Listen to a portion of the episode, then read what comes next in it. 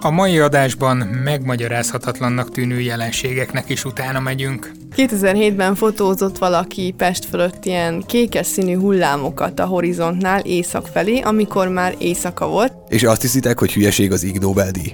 Ugye először elég furán nézzünk ezekre a kutatásokra, és sokat nevetünk rajta, hogy ennek semmi értelme nincs, de ebből három szabadalom született. Nem tudjuk, hogy a szabadalmak között ott volt-e a napelemes bögöly kasza, de mindenképpen jól hangzik. Farkas Alexandra, az MTA Ökológiai Kutatóközpont Duna Kutatóintézetének fiatal kutatója a vendégünk a mai adásban. Iratkozzatok fel, mindjárt kezdünk.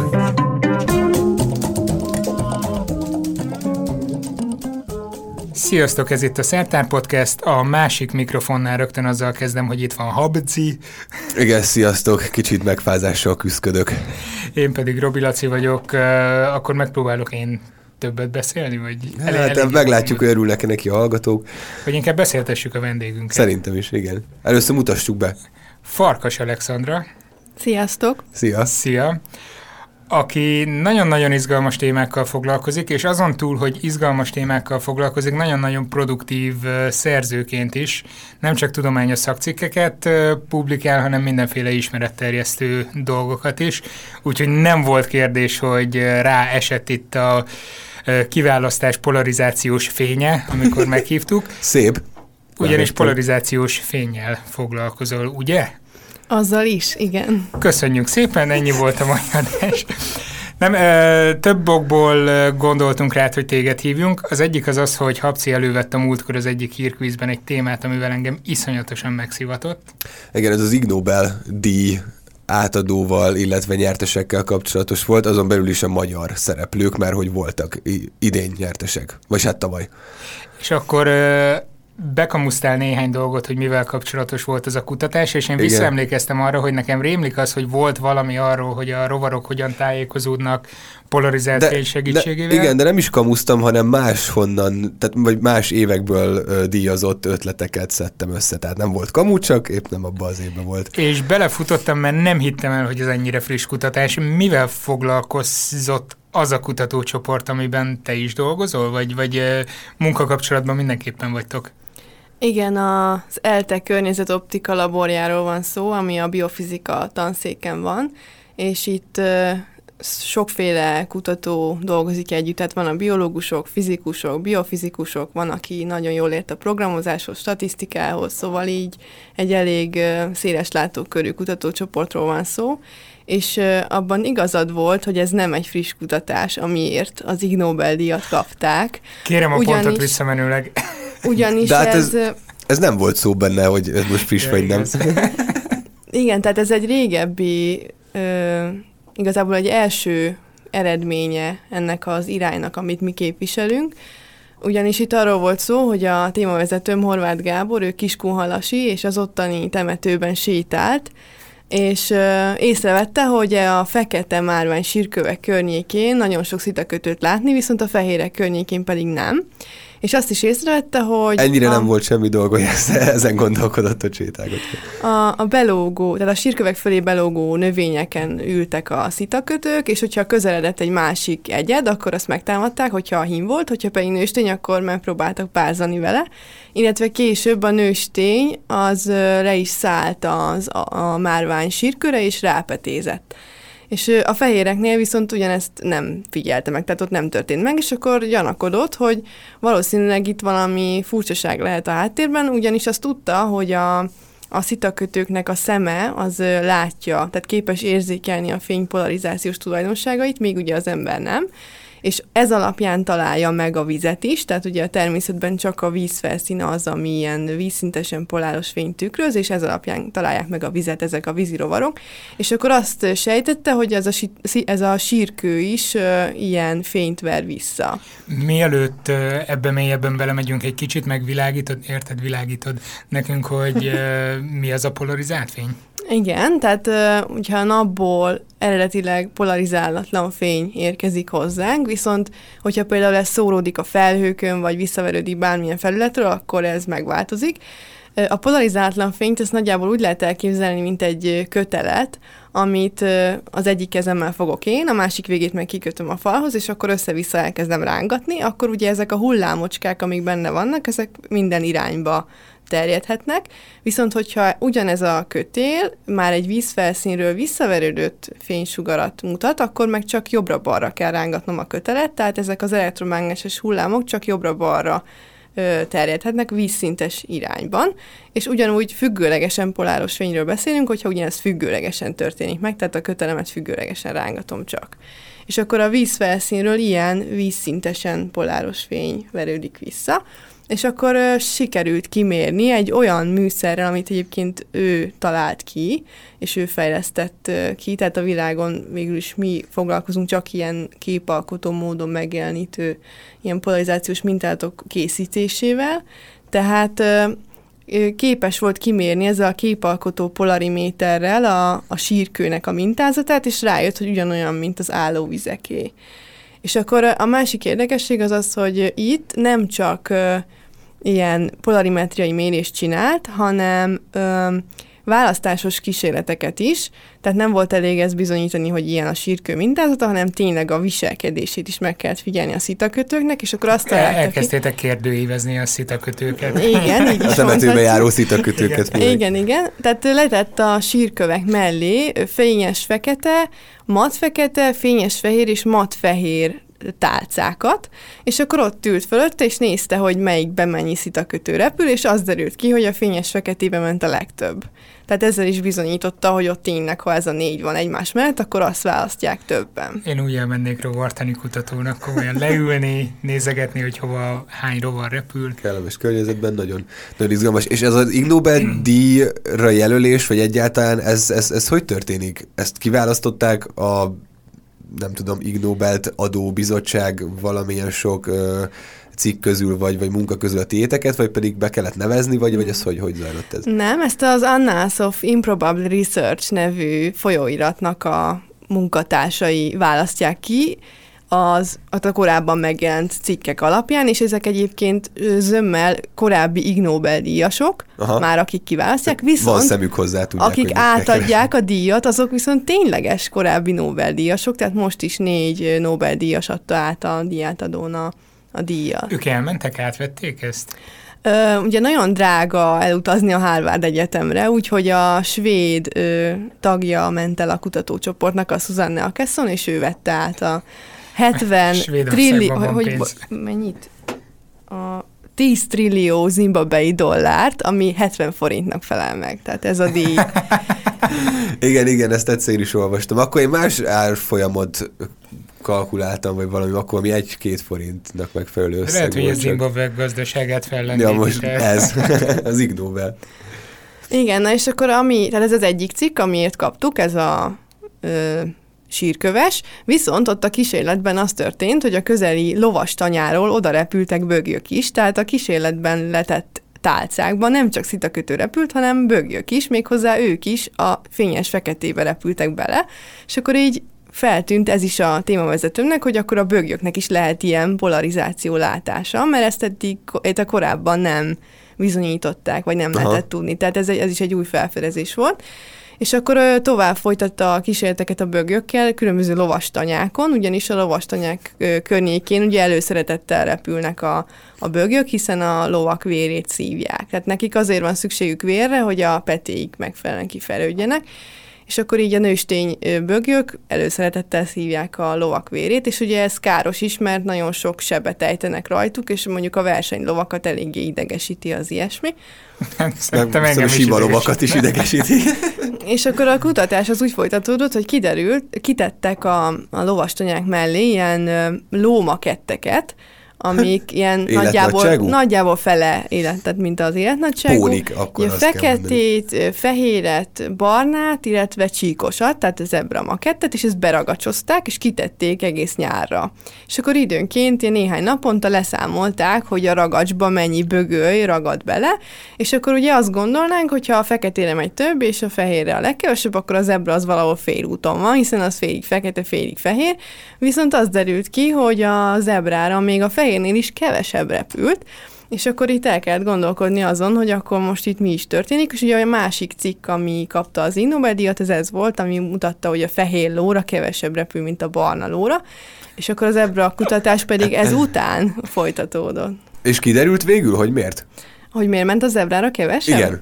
Igen, tehát itt ugye az történik, hogy úgy kell elképzelni a, a vízirovarok gondolkodását, hogy ugye nekik szükségük van egy bizonyos méretű vízre ahhoz, hogy a petéik megfelelően kifejlődjenek, viszont itt ugye a zebra csíkoknál hiába van, mondjuk nézhetjük azt, hogy fehér alapon fekete csíkos, vagy fekete alapon fehér csíkos, de de az a sok kis fekete csíkocska, ami ott egymás mellett van, az külön-külön tekinthető nekik víznek, tehát az már nekik nem elég méretű, nem elég vastag, ja, vagy nagy méretű aha, aha. fekete rész, tehát nem elég nagy a víz, azt gondolják, és ezért a zebrákat kevésbé piszkálják, és ugye azt állapították meg a, a, a kutatók, a kollégáim, hogy itt ugye a zebrának ez egy ilyen evolúciós előny, hogy nem csípik meg őt a bögök, és egyébként van kb. 20 elmélet, hogy miért csíkos a zebra, de ez az egy, amit sikerült kísérleti úton bizonyítani is.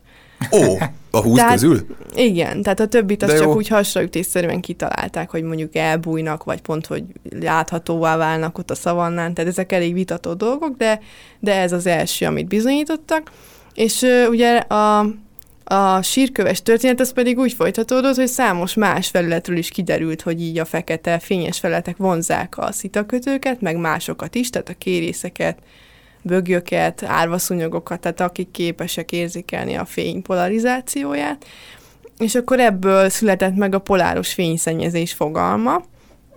Viszont ugye, hogyha tudjuk, hogy például egy napelem ö, ilyen fényes fekete felület és poláros fényszennyező, akkor ezt így a javunkra is fordíthatjuk olyan formában, hogy hogy becsaphatjuk az állatot, amelyiket be akarjuk fogni, mert mondjuk tudjuk róla, hogy káros. Ugye beszéltünk arról, hogy a bögjöket csípik, vagy a bögyök csípik a lovakat, és akkor, hát hogyha akkor lovas mellé kirakni igen. megfelelő fekete felületeket. Így van, és pontosan ez az, ami miatt mi kaptuk, illetve a csoport kapta ezt az Ig Nobel-díjat, ugyanis ugye először elég furán nézünk ezekre a kutatásokra, és jókat nevetünk rajta, hogy ennek semmi értelme nincs, de ebből három szabadalom született, Óha. ami teljesen új elven működő bögőcsapdákat takar.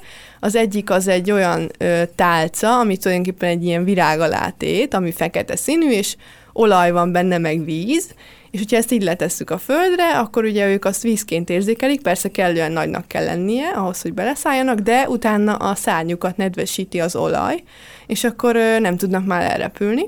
Ez az egyik, ez a olajtálca.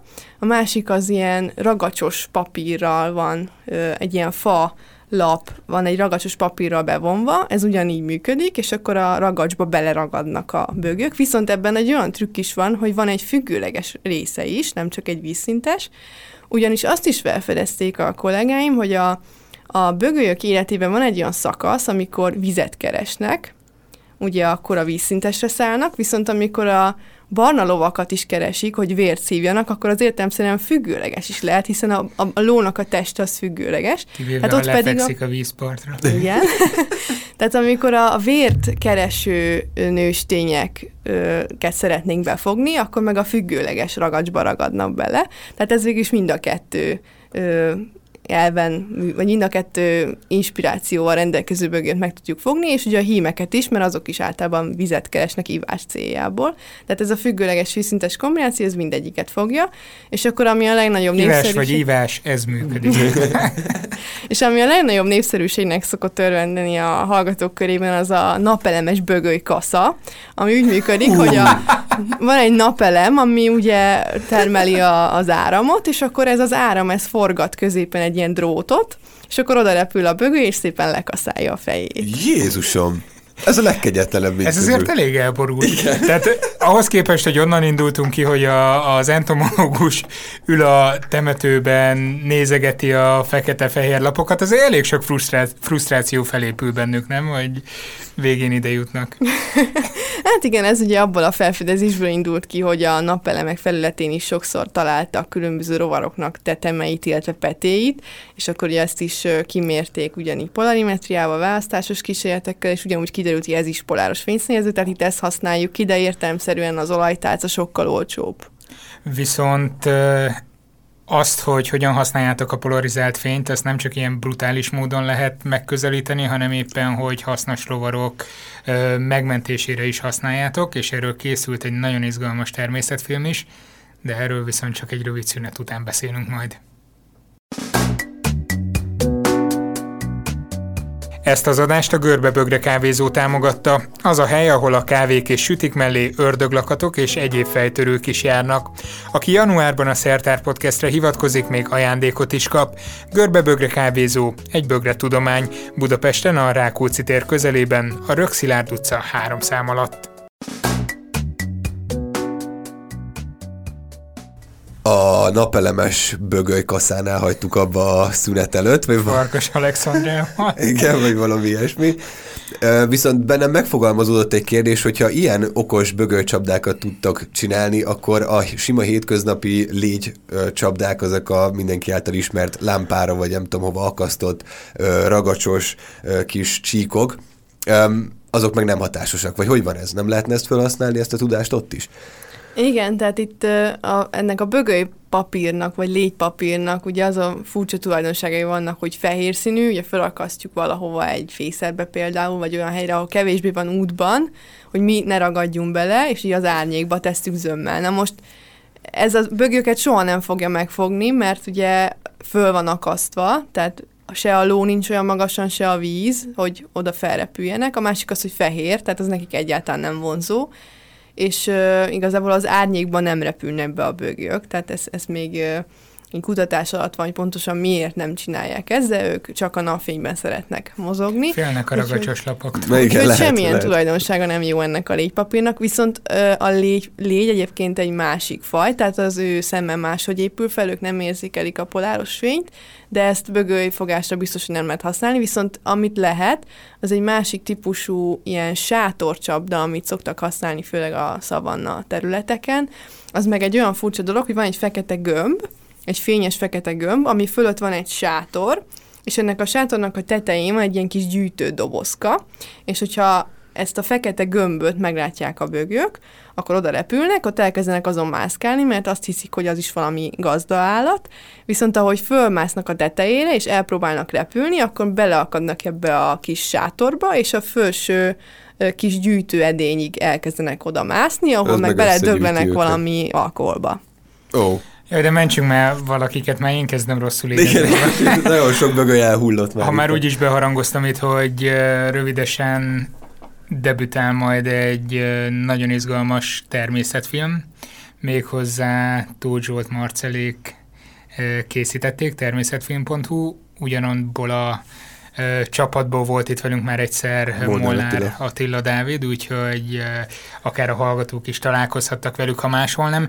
Viszont itt összeérnek a szálak, mert mi is ez a film, és hogyan vettetek ti benne részt? Igen, ez a Dunavirágmentő akció című film, amiben tulajdonképpen mi is szerepelünk, én is egy-két helyen feltűnök, és ugye ez abból... Beízíted a bögölykaszát. mm, nem áll messze az igazságtól, egy fúrógéppel fogok megjelenni a képernyőn. abban is lehet bögöket írtani valahogy? Nem, itt abban a jelenetben szerepelek, ahol egy ilyen védőfénysorompót építünk éppen. Ugye itt arról van szó, hogy 2012-ben a Duna Budapest környéki szakaszain augusztus végén egy ilyen különös állatnak a rajzását, visel, viselkedését figyelték meg néhányan, és eljutott hozzánk is a hír, és elmentünk a Tahitót falui Tildi Zoltán hídhoz, ami ugye ott a Szentendrei szigetnél található, és azt vettük észre, hogy hatalmas nagy csóvákban zizegnek ott ezek a Dunavirág kérészek, és ugye azt vettük A Dunavirág meg a Tiszavirág az ugyanaz a faj, vagy külön fajokról van szó? Nem, a Tiszavirág az nagyobb, az kb. 5-8 centi, és ilyen sárga és barna színű, ez pedig fehér Remélem, és kisebb. nem hallgatja ezt az adást. én, én mertem föltenni ezt a kérdést, mondtam, el is hallgatom ezt. Nem annyira ismert faj, úgyhogy szerintem nem gond, hogy nem ismerik még sokan. A Rábán, illetve az Ipolyon ö, többször volt rajzása, de a Dunára most ért vissza, tehát ez ennyire nem gond, hogy A Drába és az Ipoly virág. Rá, rába virág, igen, mi is szoktuk így hívni. és akkor ugye azt vettük észre, hogy ott a csóvákból, ahogy leszállnak az aszfaltútra ezek a kérészek, akkor oda is petéznek. Tehát az egész híd tele volt egy ilyen nagy hullaszőnyeggel, rengeteg, ilyen több millió egyed, ilyen kis kérész tetemek vergődtek az aszfalton, és ugye több ezer petét rak egy Dunavirág, és egy egyednek a természetvédelmi értéke 10 ezer forint, tehát itt egy este alatt ilyen milliárdos természetvédelmi kár keletkezett. Üha. És akkor elkezdtük vizsgálni ezt ezt a, ezt a jelenséget, hogy mi is állhat a háttérben, és úgy sejtettük, hogy valahogy a polarizáció benne lesz a történetben, mert ugye itt is az aszfaltra petéztek le, és ezt már korábban is megfigyeltük, hogy kérészek szeretnek az aszfaltra petézni, különösen akkor, hogyha egy olyan erdei kis patakból jönnek ki, ami mellett aszfaltút fut. És De ez... hogy működik bennük, hogy ott van a kis patak, akkor ott van az aszfalt, ami még nagyobb felület, tehát akkor itt aztán über jó helye lesz a Igen, az nekik egy még nagyobb patakot jelent. De a peték elpusztulnak az aszfalton. Ezt... Így van, Igen. azonnal kiszáradnak, és nem is lehet visszasöpörni, mert akkor azok már életképtelenek. Tehát mm-hmm. az, hogyha oda kerül, akkor az már nem fog kifejlődni, igen. Tehát jó tanács a hallgatóknak, hogyha kérészt látnak az aszfaltra petézni, akkor ne... Szóljanak rá. Ne egy, igen, szóljanak rá, de akkor ne egy kis seprűt meg lapátot vegyenek elő, hanem mit kell csinálniuk?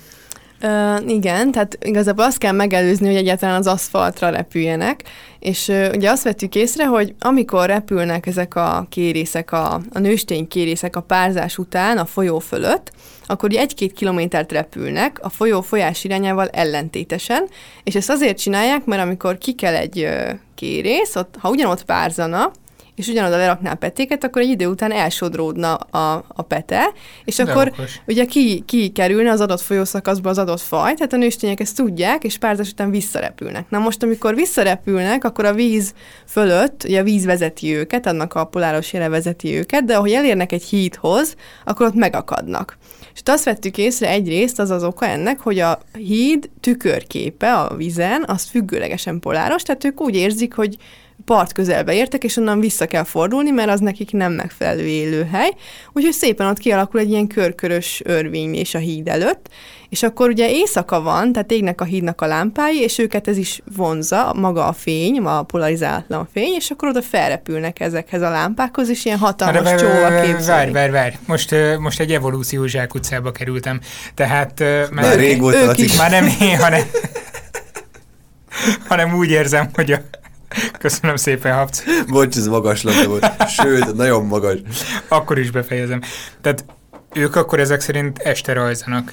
Igen, igen, ez Mi is a történik különbség. akkor, amikor például nincsen épített környezet, nincsenek lámpák, de mondjuk egy borús éjszaka van, felhős az ég, akkor ezek az állatok nem petéztek? Vagy eh, de, akkor végigrepülnek a víz fölött, eh, amikor úgy gondolják, rászállnak a vízfelszínre, lepetéznek és elpusztulnak. Tehát akkor minden ja. rendben van. Na hát, Lacikám. És ugye Jó. ez is egy fontos különbség a Tiszavirág és a Dunavirág között, hogy a Tiszavirág naplemente környékén rajzik, ez pedig más sötétedés után. Aha. Tehát a Tisza virágnál ugyanúgy megfigyeltük azt, hogy ha híthoz ér, akkor megáll és feltorlódik, csak ugye ott nincs lámpa, tehát ott végül is a, a peték a vízbe kerülnek. Viszont ugye a Dunavirág fölrepül a lámpákhoz, és ott a csóvában zizegve és elfáradva leszáll az aszfaltra, amit ugye ő vízként érzékel, és oda petézik rá. És akkor ez volt a, ugye egyrészt leírtuk ezt az összetett ökológiai csapdát, mert ugye itt végül is a, a poláros fénynek is van szerepe, meg a polarizátlan fénynek is egyszerre, és megpróbáltuk kitalálni, hogy hogyan lehetne megóvni őket, mert itt tényleg hihetetlen látvány az, hogy itt, itt, itt mennyi kérész pusztul el az aszfalton. Igen, az előbb elég plastikusan leírtad a igen. A hullaszőnyeg szóval. Igen, igen így, így szoktuk ö, elnevezni, igen. És ö, ugye egy, vizsgáltuk... Egy új, új állapotát ö, ismerjük most meg a rovartani szakembereknek szerintem. Igen. A rejtetényüket hozzuk elő, na igen. igen, és ö, ugye elkezdtük vizsgálni azt, hogy hogy milyen típusú fényforrásokra hogyan reagálnak, tehát ö, kitaláltuk azt, hogy ha tudjuk, hogy a víz vízszintesen poláros jele az vonza őket, mert ugye az vezeti a repülésüket, akkor megnézhetnénk azt, hogy egy ilyen poláros reflektor az vonzóbb be nekik, mint egy polarizálatlan reflektor, de ilyen poláros reflektor nincs, tehát ezt nekünk kellett kitalálni, és akkor azt csináltuk, hogy a partra lementünk, amikor rajzottak, bekapcsoltunk egy sima, egyszerű kis kézi lámpát, elemlámpát, azt bevilágítottuk a folyó közepére, és akkor lefotóztuk, hogy mennyi kérész repül oda ebbe a fénycsóvába, mondjuk ebből csináltunk tíz képet, ugye mindegyiken a fekete háttér előtt fehér foltokban voltak a kérészek, és ugyanezt megcsináltuk úgy is, hogy ezzel a lámpa elé tettünk egy polárszűrőt, amit vízszintesen rezgő fényt enged át, és akkor egy vízszintesen poláros reflektort kaptunk, annál is lefotóztuk, hogy mennyi repült oda, illetve elforgattuk 90 fokkal a szűrőt, akkor pedig függőlegesen rezgő fényt kaptunk, és akkor annál is lefotóztuk tízszer, hogy mennyi repül oda, és akkor kijött a különbség, hogy a vízszintesen poláros reflektorra sokszoros annyi repült, mint a hagyományosra. És akkor az volt az elképzelésünk, hogy ha ilyen vízszintesen poláros reflektorokat lógatnánk a hídról lefelé, a víz fölé, akkor az érkező kérészek azok azokat a lámpákat látnák meg előbb, nem pedig azt, ami fönt van az út fölött, és akkor ott alakulnak ki ez a csóva. Tehát végül is le tudna Azt a részét nem tudjuk kiküszöbölni a csapdának, hogy a fényhez oda repüljenek, tehát ezt a fototaxist, így hívják, hogy fototaxis, ezt, ezt nem tudjuk kiküszöbölni, viszont utána, amikor elfáradnak, akkor oda a vízbe hullanak, és oda petéznek, tehát így túléli az utód generáció. Ez mekkora ötlet. Nagyon jó. Csak aztán azon is gondolkoztunk, hogy a poláros reflektorokat elég macerás lenne legyártatni, meg ezek elég nagyméretű szűrők kellenének ugye a nagy reflektorokhoz, ami baromi meg drága. Igen, ilyen százezer környékén lenne egy ilyen óriás nagy ö, benzinkút reflektorhoz a, uh-huh. a szűrő, és akkor megvizsgáltuk azt is, hogy mi van akkor, hogyha ha nem törődünk a polarizációval, hanem nagyon f- nagy fényintenzitású reflektorokat teszünk ki, amik sokszor fényesebbek, mint a fönti, uh-huh. és igazából ez is elegendő nekik, tehát már amikor teszteltünk 16 nyarán a... Csak abban meg megégnek. Nem. Tehát amikor 16 nyarán teszteltünk a Rábán és az Ipolyon, ilyen ö, hidaknál ilyen fénysorompót, úgy, hívtuk, úgy neveztük el, hogy védő fénysorompó, akkor csak nagyon erős fényintenzitású lámpákat lógattunk a víz fölé, és amíg rajzottak, végig bekapcsolva tartottuk, és tényleg lent maradtak, tehát nem repültek ki a, a híd oldalán, vagy a hídon lévő lámpákhoz. Viszont ugye a film maga azt is bemutatja, amikor még nincsenek ott ezek a fénysorompok, tehát hogy mi lenne akkor, hogyha mi nem ö, próbálnánk megmenteni őket, tehát az alaphelyzetet is bemutatja, és nagyon izgalmas felvételek vannak benne, drónos felvételek, víz alatti felvételek, nagy érzékenységű éjszakai kamerákat használtak, tehát tényleg minden részletét mutatja, illetve mögötte van a, a tudományos tartalom is, ugyanis ugye három kollégám hosszan mond benne különböző érdekességeket a, a történetről. Még te a háttérben beüzemeled a fúrót. Így van. mikor, mikor lesz az a film, meg hol lehet megnézni? A Dunavördön lesz szombaton 16.40-kor. Tehát ez január 14. Pont akkor, amikor a nagy közönség megkapja ezt az adást, úgyhogy amikor ezt halljátok, akkor gyorsan kapcsoljátok be a Dunavördöt. Mert lehet szinkron művelődni. Igen. Na rövidesen innen folytatjuk majd, de jöjjön most a hírkvíz. Újra hírkvíz. Egy-egy az állás eddig, úgyhogy nézzük a pontversenyt. Azért nézek arra, mert felraktunk egy kamerát, úgyhogy a Youtube-on keresztül Újra. is lehet majd látni. És visszatérünk egy régi hagyományhoz, cukorért játszunk. Na, király helyes. Úgyhogy... Motiváció. Akarod tesztelni először? Aha, kéket. Az a baj, meg vagyok fázva. Így, hogy eszek, betömöm a másik légzőnyílásomat is. Na jó, akkor kezdem én. Jó, figyelek. Ugye úgy szokott lenni, hogy uh, csütörtökhöz és pénteket, bocsánat, csütörtökhöz és szombathoz kapcsolódóan is hozok mindig történelmi érdekességet, mert hogy csütörtökön hallhatják azok az adást először, akik Patreonon támogatnak minket, szombaton pedig mindenki más. Mehet? Abszolút. Január 12-e, csütörtök. A világ első nyilvános rádió közvetítése 1910. január 13-án volt, méghozzá a New Yorki Metropolitan Operából, hála Lee de Forestnek, akit a rádió atyaként tartanak számon, sőt igazság szerint már ő is így hivatkozott magára. Igen, ám csak, hogy már két évvel és egy nappal korábban, tehát 1908. január 12-én is sugárzott valahonnan az úriember fonográfról opera felvételt. Hopp, ez egy gerilla akció volt? Hát nem, nyilván előkísérleteket végzett. Ezt nem tekinti klasszikus értelemben vett sugárzásnak, mert ekkor vevőkészülékek még nem igazán voltak a nagy közönségnél, de amatőrök simán vehették az adást. Mit használt adótoronynak? Na, Ugye akkoriban még a rádió adótorony építő ipar nem, nem virágzott fel. A.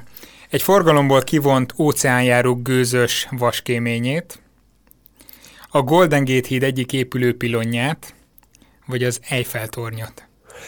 nem hiszed el, de az Eiffel torony jutott be, vagy ugrott be először, mikor, ahogy ezt föltetted a kérdést, pedig sose hallottam még erről. Az Eiffel toronyról Párizsban van. Ö, de azért végig gondoljuk. Mi volt Golden Gate, ugye azt mondtad még? Az Ha egyik... egy amerikai fickóról van szó, ö, egy óceánjáró gőzösnek a vaskéményét használta, ugye egy nagy fém cuccra volt Igen. szüksége. Ö, a Golden Gate híd egyik épülő pilonját, vagy pedig az Eiffel tornyot. És a kérdés, ez a 12-i ö, Aha, sugárzásra vonatkozik. 1908. ö, január 12. Különbözött egyébként a következő napitól? Vagy ugyanúgy? Két évvel később volt a következő. Vagy hogy- tehát igen, igen, igen, igen, különbözött. Jó. Ö...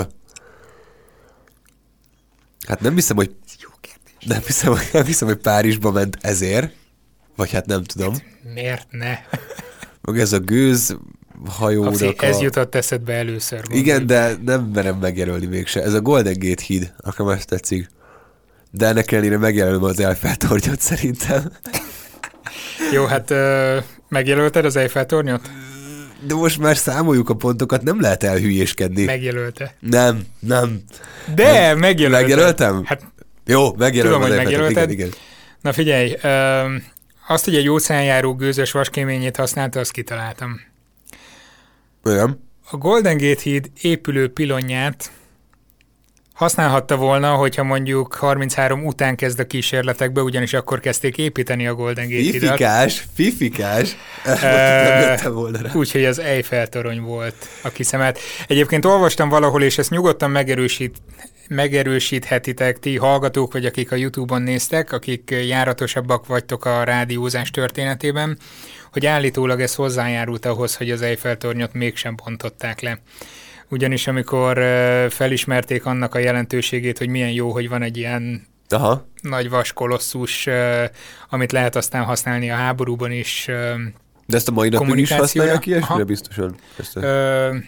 Akkor ez, ez azért felértékelődött a helyzete, ugye ezt csak ideiglenesre tervezték a Világkiállítás? világkiállításra, Igen. de Igen, igen. Részben ennek is köszönhető, hogy ez megmaradt. Nem tudtam, hogy le akarták bontani, de hát akkor rádiózásnak Akkor jár egy köszönhetjük. pont. Köszönöm jár szépen. Smarties. Én ezt elrakom nem mert Smarties, hogyha mi ez? M&M's. elkezdem most betolni, akkor nem fogok levegőhöz jutni, és akkor vége lesz mindennek. Úgyhogy Megeszem helyetted szívesen. nem azért az túlzás. Akkor két pontod van a múltkorival együtt. Jön az én Most kérdésem. egy.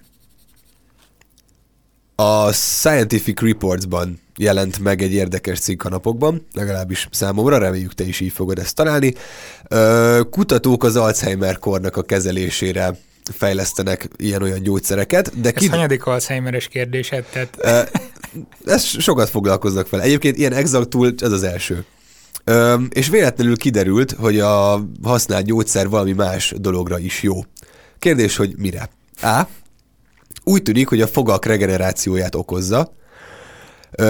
Úgy működik, hogy ezt az anyagot a fogpulpa belsejébe juttatják, ami ott aktiválja bizonyos ősejteket, és ez indukál egy dentin képződést a fog körül, így kvázi nem kell jó, fogakat nézzük tömködni. a valós választ. A valós válasz a B, ami pedig az, hogy a haj növekedését segíti elő. Véletlenül jöttek rá szintén erre is, mert a kutatást végző vagy vezető Paul Sharp, egyébként kopasz figura, Várjál, most is kopasz vagy csak, amikor elkezdte a kutatást? ezt most, hát azóta van egy kis változás. Egereken vizsgálta a szőrhullást, de valahogy összekeverte a használt anyagokat, és kiderült, hogy ez a gyógyszer alkalmas arra, hogy gyorsabban növessze vissza az állatokon a szőrt. Vagy pedig a C, a körmök újra növesztésében segít.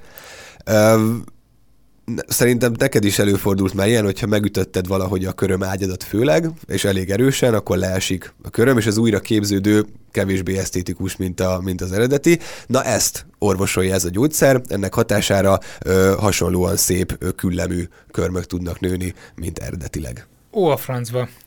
Megjelöltem volna a hajnövesztés, mert valami, valami rémlik, hogy volt valami szer, amit másra fejlesztettek ki, de kiderült, hogy viszonylag jól működik ilyen hajregenerációnál, viszont azért zárom ki így kapásból, mert hogy a köröm meg a haj lényegében ugye mind a kettő keratin, akkor lehet, hogy itt, itt ezek összefüggnek, tehát nem, nem lehet kettő helyes.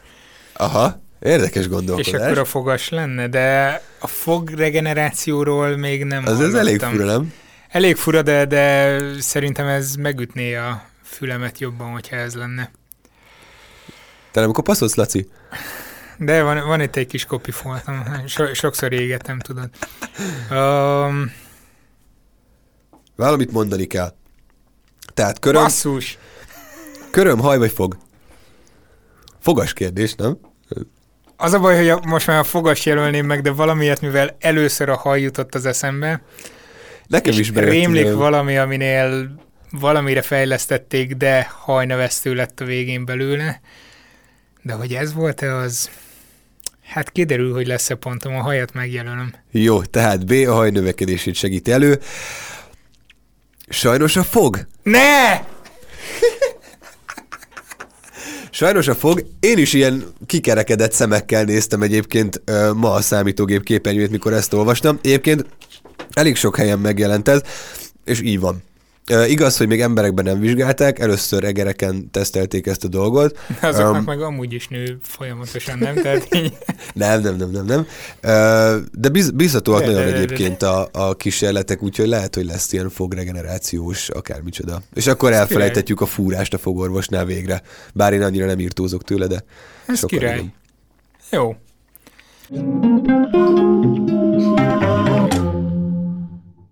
Habci itt a hírkvíz után, az első forduló után a halálán van, úgyhogy... De ez, ez túlzás, csak nehezen jutok szóhoz. Úgyhogy én konferálom fel ezt a blokkot, és Farkas Alexandra a vendégünk, akivel polarizációs fényről beszélgettünk rengeteget arról, hogy hogyan használható ez fel bögöly csapdákhoz, illetve hogyan lehet megmenteni a polarizált fény ismeretével a nagyon értékes dunavirágokat, nehogy hullaszőnyeget képezzenek az aszfalton.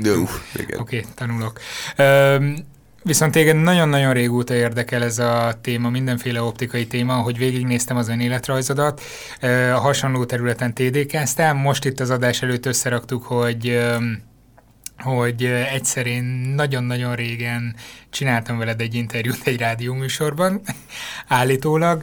Nagyon sok ismeretterjesztő előadást tartasz, kaptál egy Prosciencia aranyérmet, Templeton Junior Fellow ösztöndíjas vagy, nem tudom, hogy ez a jó magyar szó erre, most a szindikátor versenynek az egyik döntőse vagy. Szerintem itt még rengeteg-rengeteg mindent lehetne felsorolni, de találtam egy olyan jellemzést rólad, ami nagyon megfogott. Na halljuk. A karaktermilliómos lány. Hoppá. Hogy kell ezt érteni?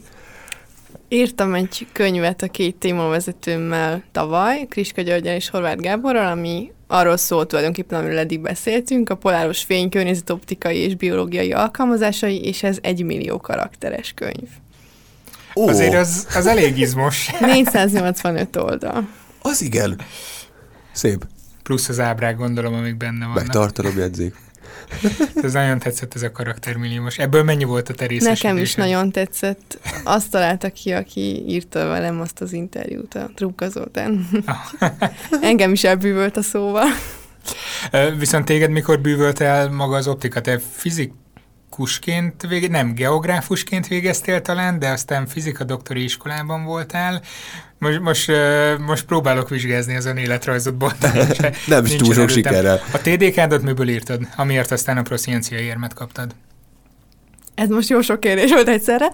Igen, földtudomány szakos voltam alapszakon, és ott ugye nagyon érdekeltek a fényjelenségek, egyszer láttam egy képet még gimiben, ahol különböző ilyen színvárvány, színű fényjelenségek voltak a nap körül, és akkor először azt hittem, hogy ez valami Photoshop szülemény, de szerettem volna tudni, hogy valóságos-e igazából, és aztán ott az egyetemen is kérdezgettem sok mindenkit, de igazából senki nem tudta elmagyarázni, hogy ez micsoda, vagy valóságos-e, és rájöttem, hogy ezzel nagyon kevesen foglalkoznak a világon, pláne Magyarországon, elég buta híreket találtam csak a neten, amiből lehetett volna valamit megszülni, hogy mik is ezek, de úgy rájöttem, hogy, hogy miért is ne lehetne ezt kidolgozni magyarul részletesen, és akkor írtam egy ilyen 50 oldalas észlelési segédletet a haló jelenségekről, amiben saját képeket is betettem, mert ugye elkezdtem észlelni is ezeket, és ilyen külföldi könyvekből fordítgattam le, hogy hogyan is alakulnak ezek ki, milyen jégkristályok szükségesek hozzá, milyen meteorológia helyzet,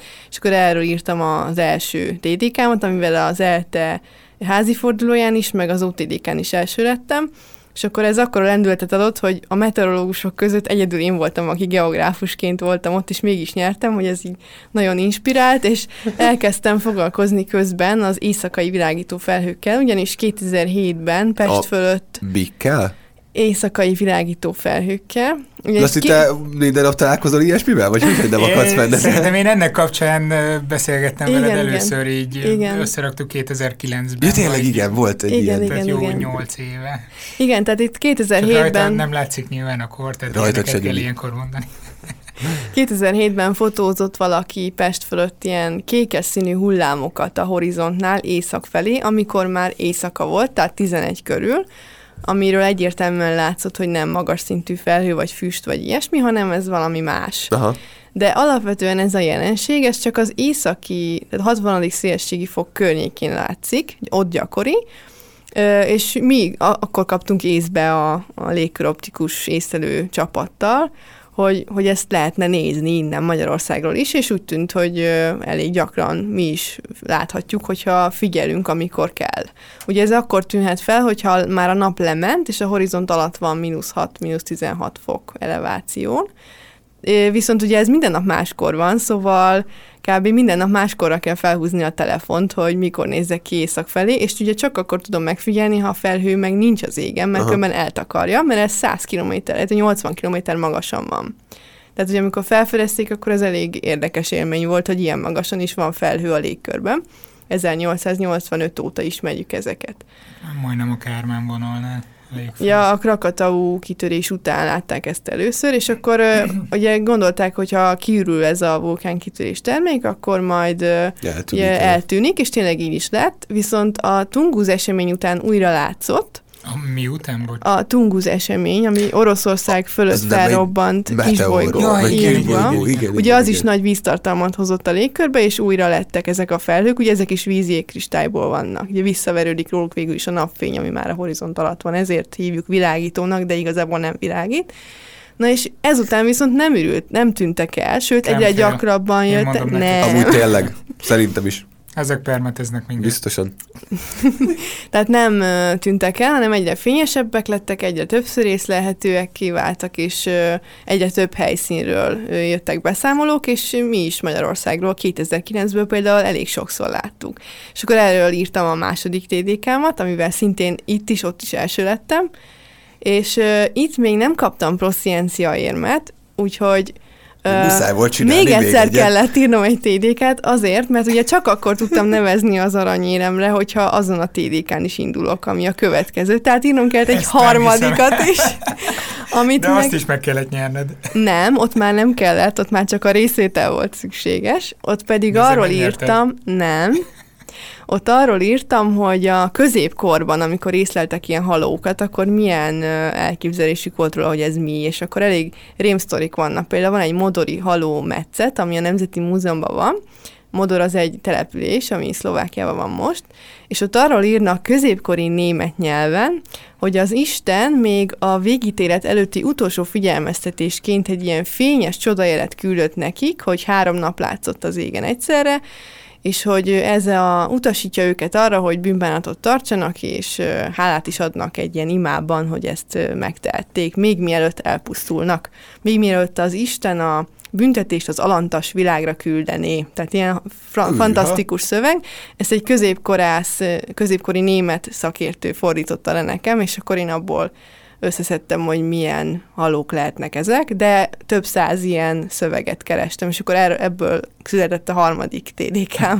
És Ez ott, érdekes. ott, ott végül is nem értem el helyezést, mert ugye ez csak így, így érdekességként egy ilyen gyűjteményt adtam be, tehát tényleg szerintem rémes volt végigolvasni, de viszont én azóta hát az ezeket alapján, amit használom. mondasz, én alig várnám, hogy elolvasom. Szerintem ez a legérdekesebb a három Jó, közül. e- egy-két sztori van, ami tényleg érdekes, de a többi száz az ilyen annyi körülbelül, hogy három napot láttak pont. Tehát, hogy azt úgy oda, és akkor mindig ugyanazt írtam mellé, tehát ez tényleg egy ilyen gyűjtemény, amit én azóta sok helyen felhasználok, és felcsapom évszám szerint, vagy hely szerint, ami éppen szimpatikus, és akkor az előadásokba beszoktam építgetni.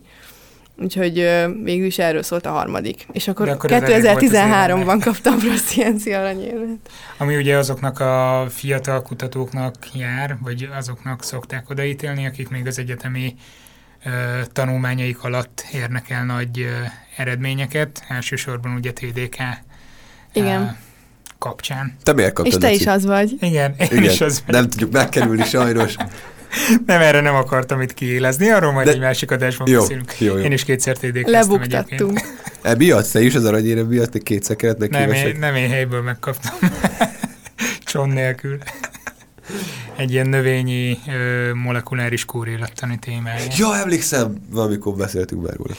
Úgyhogy így. Na de térjünk vissza a vendégünkre. Ö, mi mindent csinálsz még, vagy hogyan ível tovább az egyébként is fényes karriered? Tehát, én Halókkal itt- körbe halókkal- világított Azt, karrier. azt direkt nem lőttem el azt a poént, hogy végül is a halóktól kezdtem, most pedig folytatja az aszfalton halókig. Uh, Jó, ezt talán... Oké, okay, kikapcsolom magam. Tehát itt azért említettem pár dolgot, rendszeresen publikálsz például az élet és tudományban különböző cikkekkel, nagyon sok ilyen ismeretterjesztő munkát is végzel. Ez honnan jön ez az indítatás, vagy az energia ahhoz, hogy ezt csináld? Ö, igazából itt is az volt az első inspiráció nekem, hogy ha már én összeszedtem ezt a rengeteg infót a világító felhőkről, meg a halókról, ami magyarul eddig nem volt elérhető, akkor ezt így másoknak is mutassuk be. És akkor ebből születtek az első cikkeim légkörben, meg tudományban is, de aztán utána meg valahogy más témák felé is nyitottam. Ugye először főleg a polarizációval kapcsolatos kutatásokról, viking navigációról is írtam, a napkőrejtéről, ami ugye szintén itt a polarizációval kapcsolatos. arról Kapcinak már úgy csillog a szeme, hogy minden irányba polarizálunk. Mint a napkő, úgy felcsillant, igen. Igen, ez vikinges cucc, ez, ez tetszik. Igen, és erről volt egy kilenc részes cikk sorozatunk, amit végül is én irányítottam, meg ugye írtuk ezt a könyvet, és akkor így valahogy most azt érzem, hogy, hogy ebben sokkal inkább megtaláltam önmagam, mint, mint, mint kutató. Tehát szerintem ez is nagyon fontos, hogy legyünk egy ilyen kapocs a kutatói világ, meg az érdeklődők között, hogy mások is tudjanak arról, hogy mit csinálunk.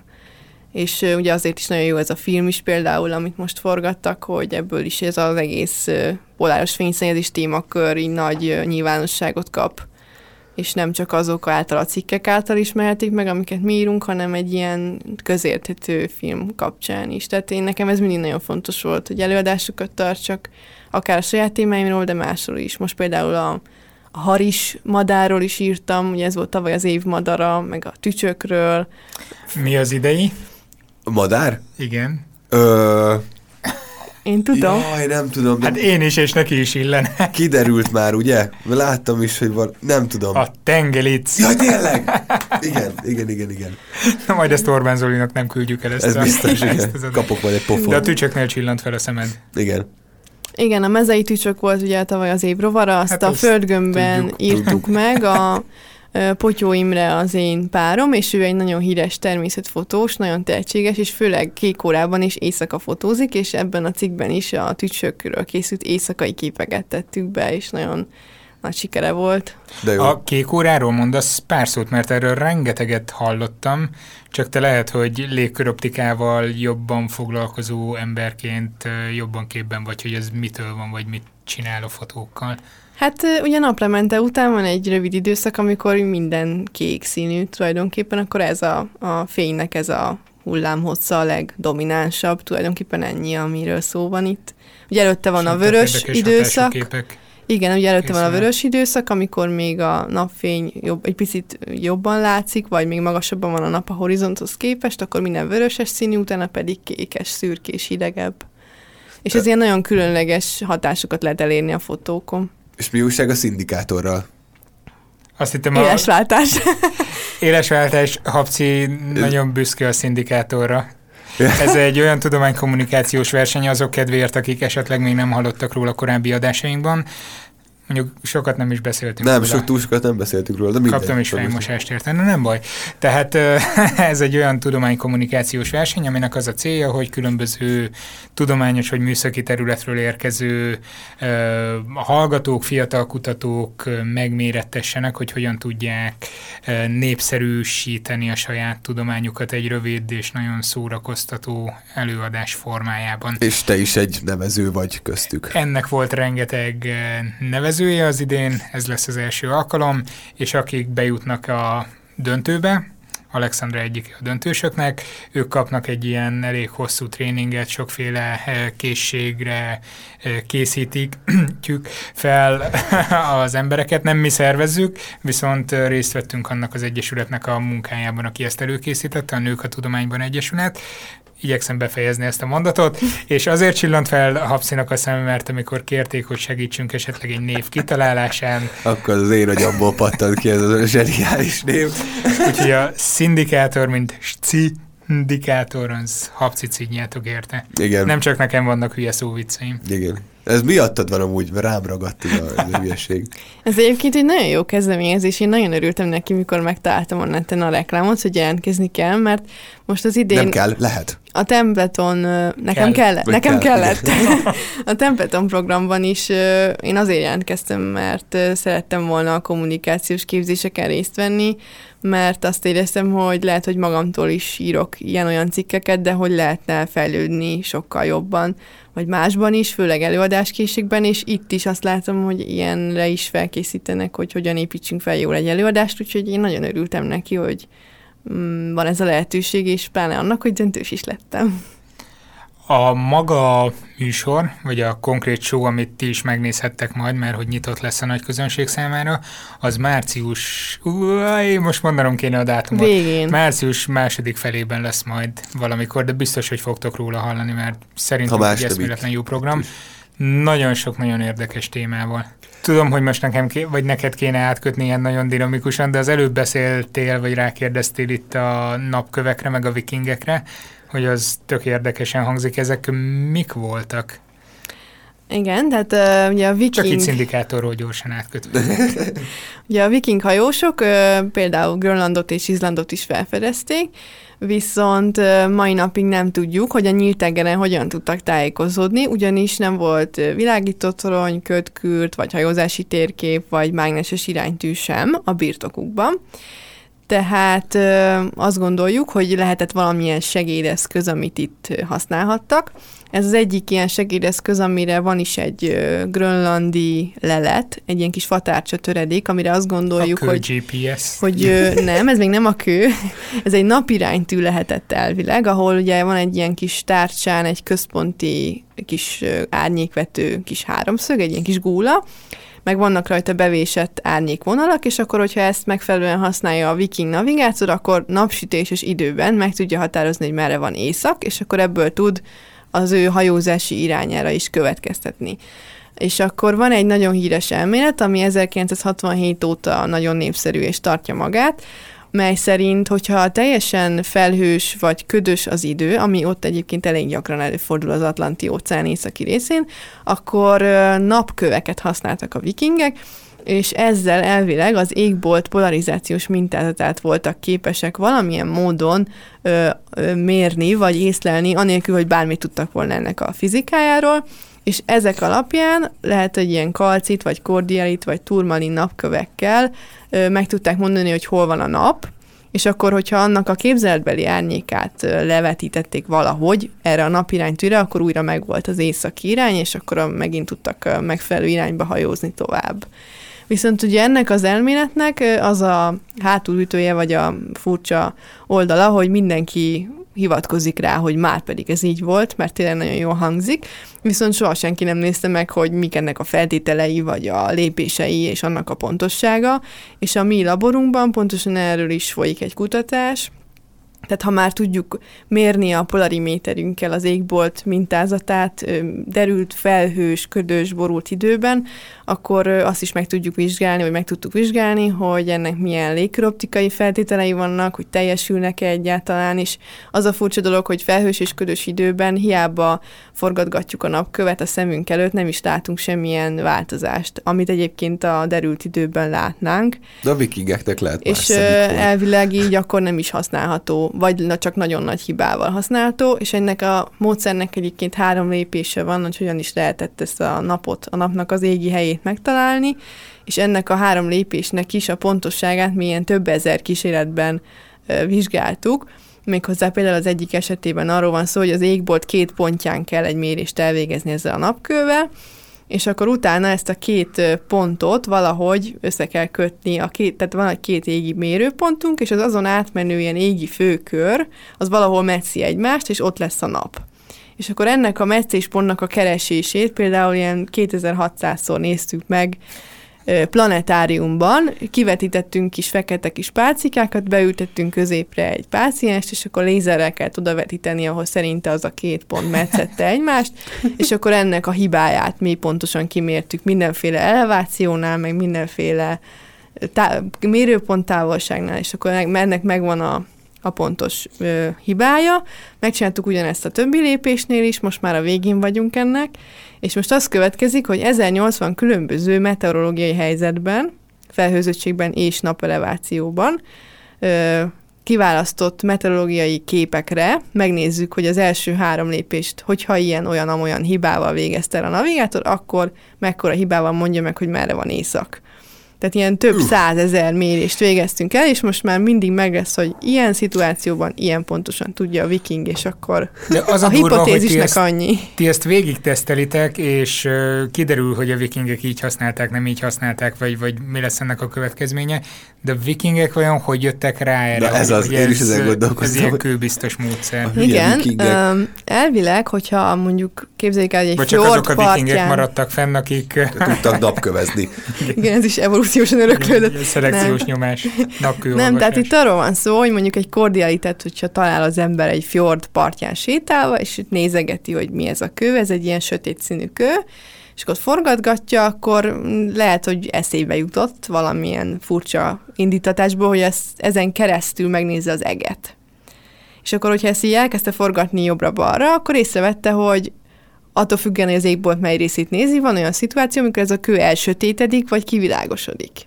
Uh-huh. És akkor rájöhetett arra, hogy ha ezt két kristályjal csinálja meg, akkor mondjuk például mindig megkeresi pontosan a legsötétebb állást, a jobb kezében lévő kristályjal, meg a bal kezében lévő kristályjal is, valahol máshol. Ezt erről lemaradnak a hallgatók, de itt közben itt Mutogatok. tánc lépéseket is csinál szinte. Tehát. Igen, tehát mind a két kristályjal beállítom a legsötétebb pozíciót, aminek egyébként szintén van hibája, ezt is kimértük, mert hogy az emberi szem nem pontosan tudja, hogy hol a legsötétebb, de mondjuk azt, hogy pontosan beállította, akkor, hogyha ejt rá egy karcolást mindkettőre a nap irányába, akkor azt a karcolást később is tudja használni arra, hogy megnézze, hogy a nap melyik irányban lehet az égen. Ez nem tudom mennyire érthető Ám, most így. Fejlettebb civilizációk voltak ezek. Igen, Ide le. De hogy ez... föl Grönlandot mégiscsak. Igen, tehát uh, ebben ez is benne van, hogy ez csak egy találgatás szerintem. Tehát az, hogy egyszer egy 1500-as években elsüllyedt viking hajóroncsban találtak a navigációs eszközök között egy kalcit kristályt,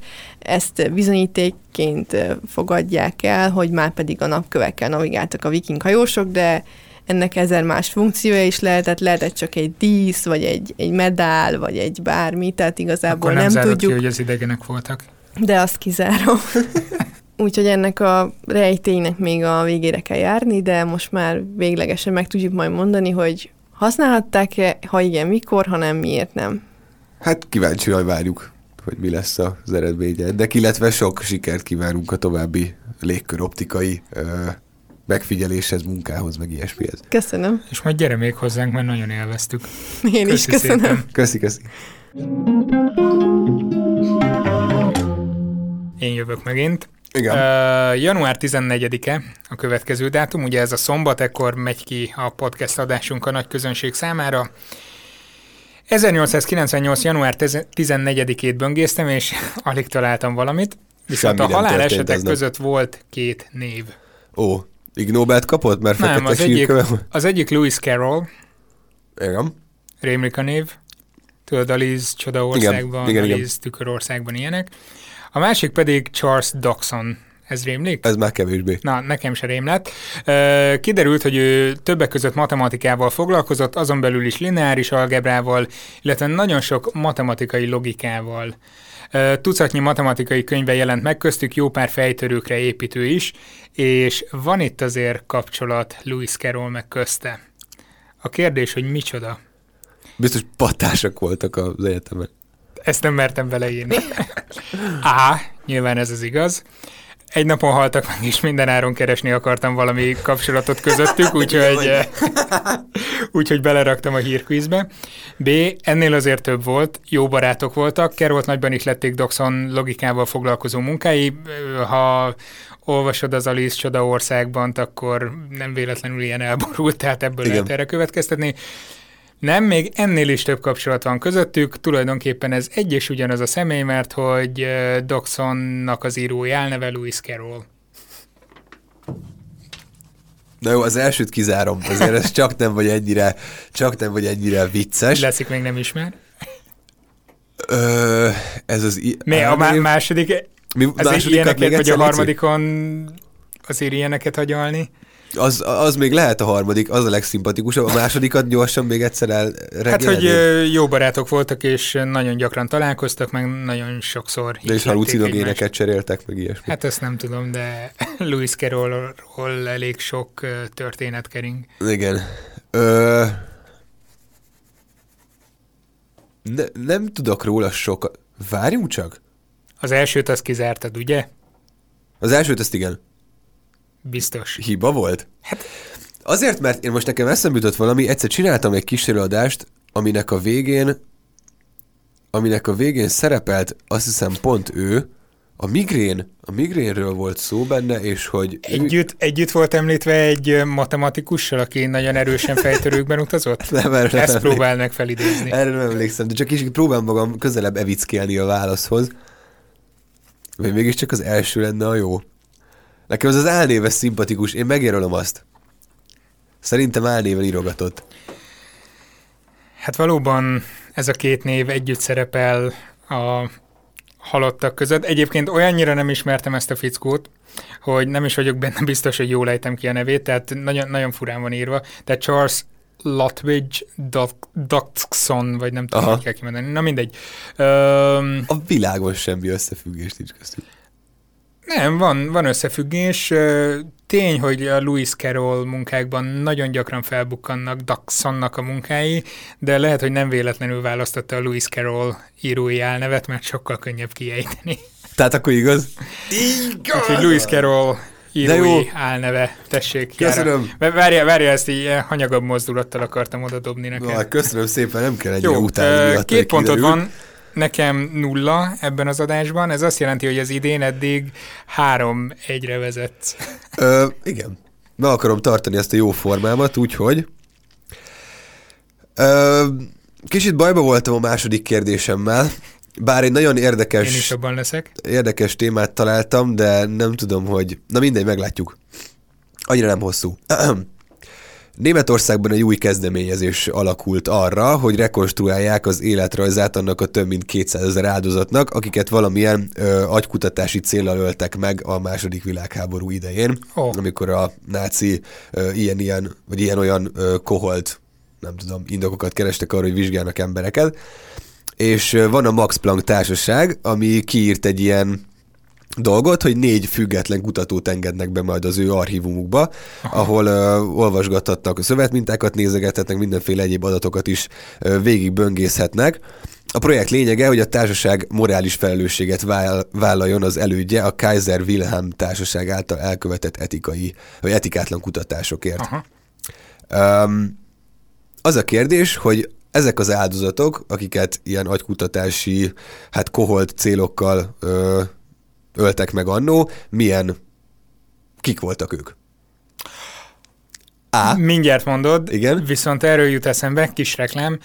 Sokszor beszéltünk Africanomicsról ö, itt ebben a podcastben is, egy eszméletlen jó podcast, a National Public Radio csinálja Amerikában, vagy annak a keretei között működik, és most jelent meg tavaly év végén egy három részes sorozat a, a orvoslás Igen?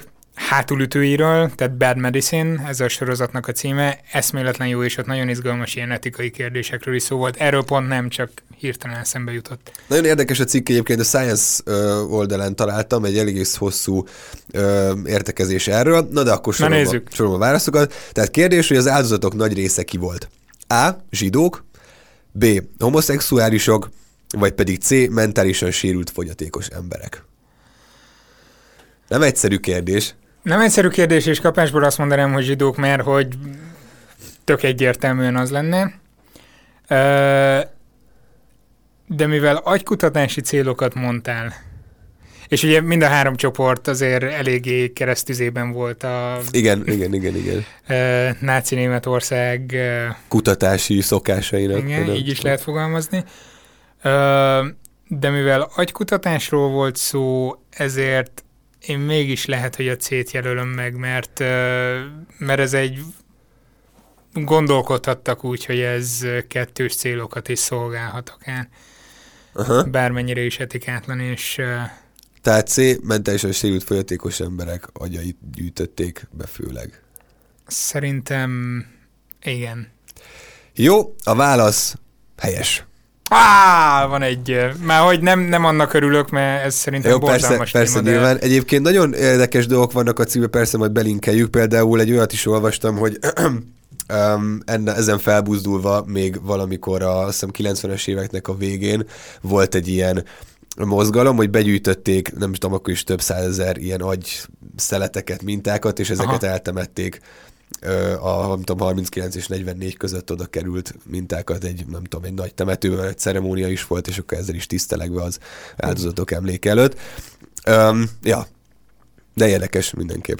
Ez elég, elég borzalmas. Elég borzalmas, igen, igen. Na de, kicsit Na jó.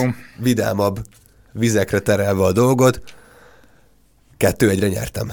Kettő egyre nyertél, és az idén eddig 3-1 az állás a javadra. Helyes, helyes, helyes, szuper.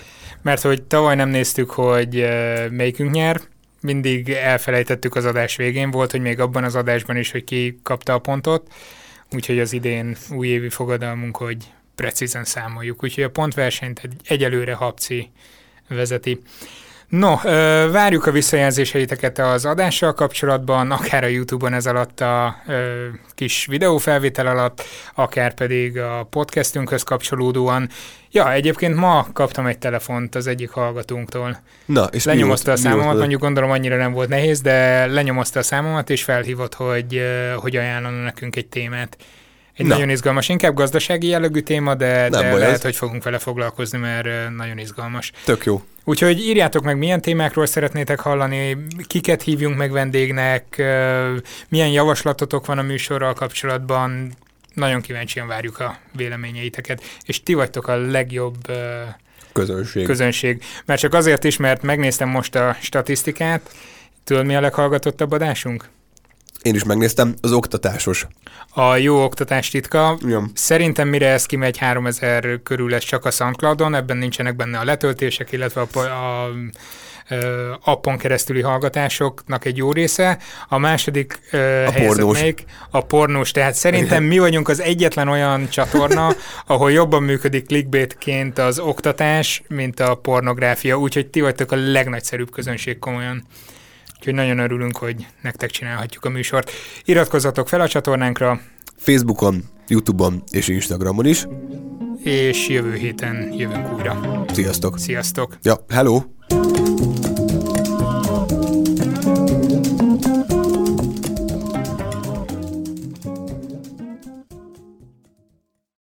Ez a műsor a Béton közösség tagja.